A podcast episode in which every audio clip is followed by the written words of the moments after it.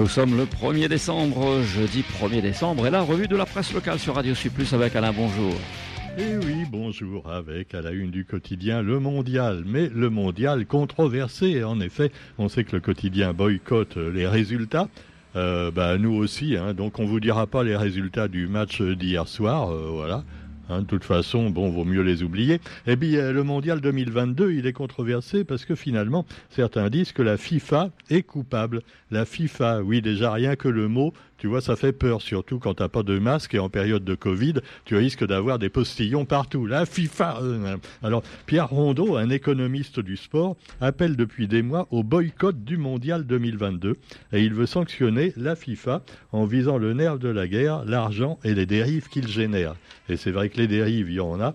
On sait que l'argent compte plus que le foot, que c'est du fric ball plutôt qu'autre chose. Il n'en est pas euh, de, même, il n'en est pas de même en ce qui concerne la pétanque. La pétanque qui, à ma connaissance, n'est pas encore euh, euh, l'objet d'un mondial, voire même participante aux Jeux olympiques.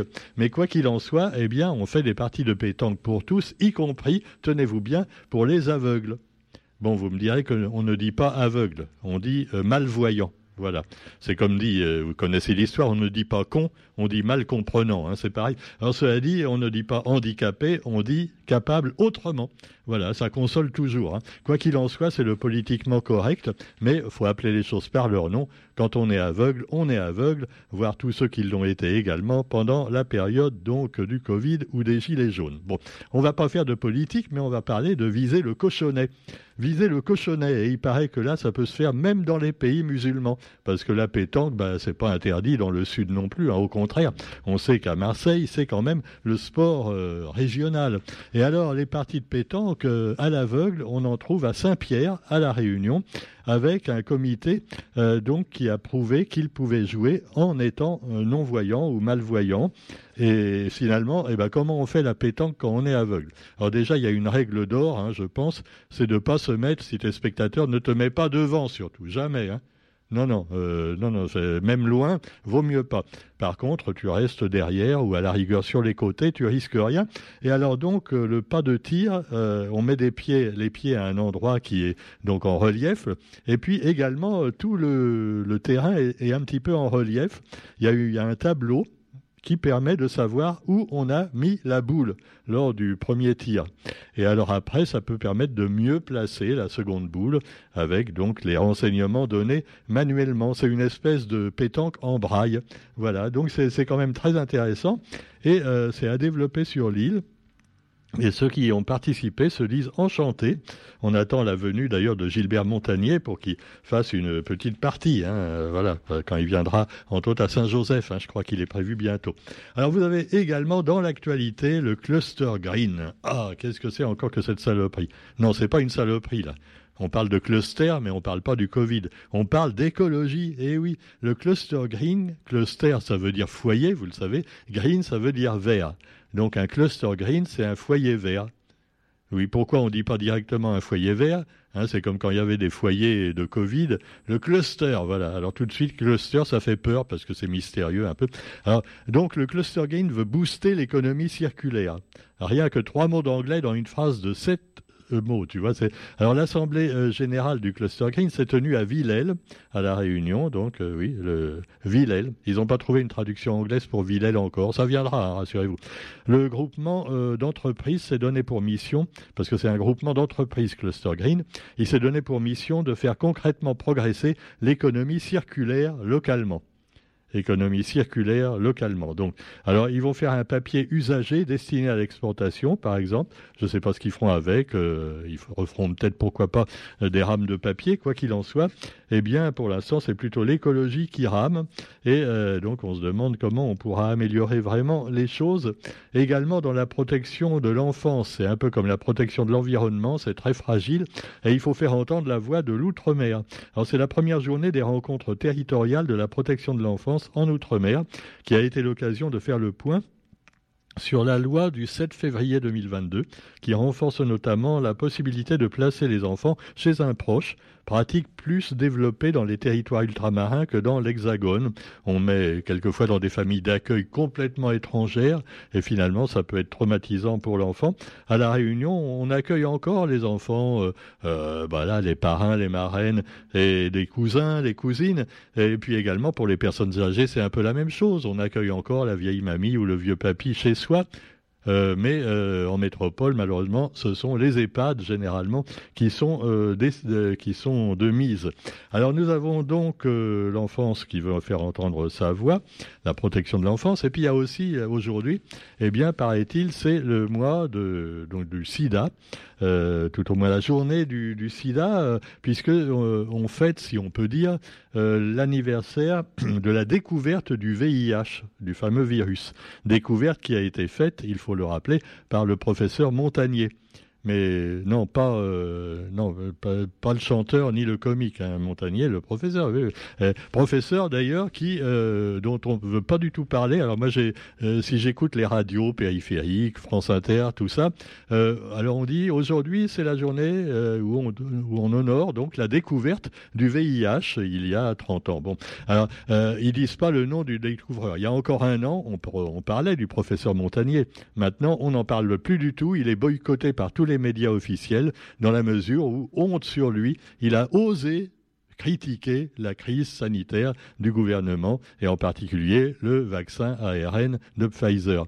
Du coup, eh bien, on le considère comme un complotiste et le découvreur du VIH est considéré comme un pestiféré par ses pairs. Ses pairs, donc les autres médecins euh, officiels, euh, les experts qu'on voit à la télévision, euh, vous dire que non, tout va très bien et qu'il faut se faire vacciner parce que le Covid revient. Faites gaffe, hein, il revient et il n'est pas content. Bon, quoi qu'il en soit, eh bien, on va pas reparler de choses qui fâchent, mais quand même, des fois, on se demande si les médias n'ont pas deux poids, deux mesures. Et voir ce professeur, quand même, qui est quand même un grand spécialiste, se faire traiter de charlatan, euh, bon, il a eu, c'est vrai, des recherches quelquefois sur des choses un peu bizarres, mais euh, c'est ça la science. C'est rechercher même au niveau de, euh, de, choses qui peuvent paraître incompréhensibles pour pouvoir justement les expliquer scientifiquement. Et, et c'est ce qu'il a fait toujours. Et malheureusement, bah maintenant, il est, il est mal considéré. Un autre qui est très mal considéré par le gouvernement, et on le sait, c'est un certain Edwy Plenel. Edwy Plenel, qui est le directeur de Mediapart. Mediapart, qui fait l'objet également de beaucoup de critiques. On les accuse de plein de choses parce qu'ils disent une vérité qui dérange quelquefois.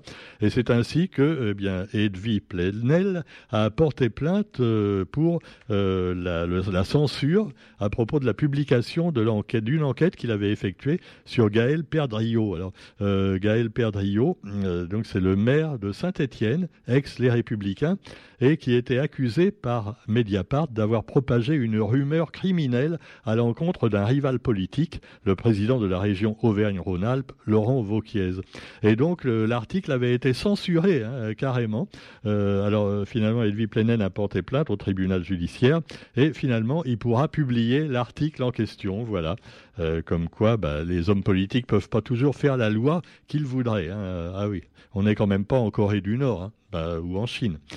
À propos de la Chine, eh bien aujourd'hui, les Chinois pleurent, non pas parce qu'ils sont encore euh, confinés au moindre cas de Covid, mais parce que, eh l'ancien président Jian Zemin vient de décéder. Il avait 96 ans. Comme quoi, finalement, euh, bah, le régime chinois, hein, euh, on vit longtemps. Enfin oui, quand on est dirigeant. Hein. Alors l'ex-président chinois est décédé, ont annoncé les médias d'État.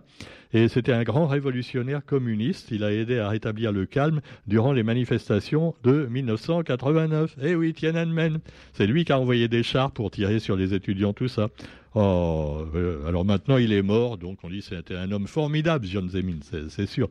Il a, envoyé la Chine sur le chemin donc de, la richesse, hein, et, c'est grâce à lui que maintenant la Chine est la première puissance mondiale, et que tout ce que vous avez sur le dos, c'est fabriqué en Chine. Voilà. Même mon micro, là, bah voilà. Euh, si je dis supprimer tout ce qui est chinois à Radio Sud Plus, je suis même pas sûr que l'immeuble tienne encore debout. Tu vois. Alors cela dit, euh, Jian Zemin. Ah, alors, si on prononce à la française, ça ferait Jian Zemin.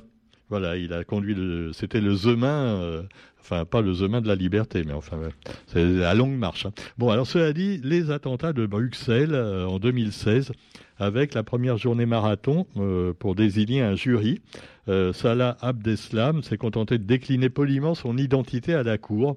Alors on rappelle les faits, donc voilà, encore beaucoup de morts dans la capitale belge en 2016, 52 morts et plusieurs centaines de blessés. Alors maintenant, le mec il vient, tu vois, tranquille au tribunal. Bonjour messieurs, euh, ça va? Euh, euh, Voilà, et puis bon, c'est un petit peu fort. Donc, les, victimes se sentent comme d'habitude abandonnées à leur sort, parce que dans ce cas-là, c'est toujours pareil. Bon, pendant ce temps-là, en Ukraine, on va vers un tribunal spécial pour juger les crimes russes. Les crimes russes. Euh, le problème, c'est que c'est un peu compliqué parce que voilà, euh, si on veut un tribunal vraiment international, neutre, ça veut dire qu'ils vont devoir juger aussi les crimes des autres. Ah bah ouais, parce que si on juge les crimes de guerre des Russes, faut juger aussi les crimes de guerre des Américains dans certains pays, euh, peut-être des Ukrainiens eux-mêmes et de plein d'autres gens. Non, faut pas dire ça. Non, je suis pas du tout pro-Poutine, hein, me faites pas dire ça quand même. Mais cela dit, non, mais c'est ça. C'est pas évident d'être objectif. Hein. France Soir. Autrement, c'était le premier journal de France, Soir. Et puis finalement, euh, il a fait faillite et il est devenu un simple site internet. Site d'ailleurs considéré comme complotiste également. Ce qui fait que maintenant, bah, il a plus du tout de, subventions, plus d'aide ni rien. Et évidemment, les médias officiels prennent plaisir à le rappeler. Ah, France Soir est dans la panade totale. Euh, voilà, c'est bien fait pour eux. Bande de anti-vax. Cela dit, vous avez également, allez, une bonne nouvelle. Cocorico. Euh, non pas en foot, euh, non, euh, non, en consommation. Enfin, c'est la consommation aussi, le foot, vous me direz. Hein. c'est même de la surconsommation, avec plus de cons que de sommation même. Alors, donc, vous avez la, baguette, la baguette de pain inscrite au patrimoine immatériel de l'humanité. 250 grammes de magie et de perfection. Bon, pas toujours, hein, parce que la baguette de point chaud, par exemple, on ne peut pas dire que ça mérite d'être inscrit à n'importe quel patrimoine. Hein. Euh, ou alors peut-être pour servir de matraque ou de, pour les CRS quand il y a une manifestation. Hein ah ouais, ouais. Non, mais la vraie baguette faite par des bons boulangers, des vrais boulangers, hein, eh ben là, elle est bonne, même si elle est un tout petit peu plus chère, parce que comme disait ma grand-mère, le bon marché revient toujours cher. Hein, Roger, tu te souviens, quand tu réparais les chiottes toi-même, on était toujours en panne. Eh ben maintenant, ça fait deux ans qu'on a fait appel à un pro, tu vois, et euh, nos, chiottes, elles fonctionnent bien. Bon, ça, oui, tu me diras, c'est notre vie privée, ça regarde pas les auditeurs, d'accord. Bon, j'ai rien dit. Alors, nous avons aussi dans l'actualité et bien plein d'autres choses, mais j'en laisse un peu pour notre belle émission La langue, la pointe zo, hein, à découvrir sur Radio Sud Plus trois fois par semaine et bien sûr sur le site radiosudplus.re, hein, euh, la langue, la pointe zo avec Thierry Bertil et Alain Macri également. Et on vous souhaite une bonne écoute sur notre, euh, sur notre site, sur Facebook également et sur, notre, euh, bah, sur nos fréquences. Et on se retrouve demain pour la revue de la presse sur Radio Sud Plus. Salut!